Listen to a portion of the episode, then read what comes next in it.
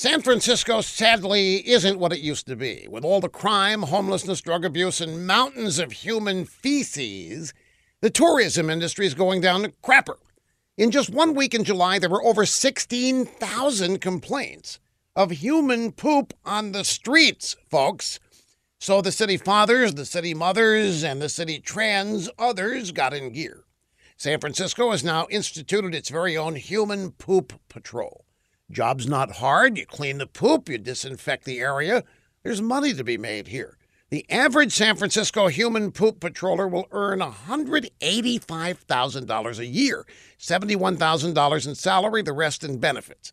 Now, in most of the country, $185,000 is a pretty healthy amount of money. People would put up with a lot of poop for a paycheck like that.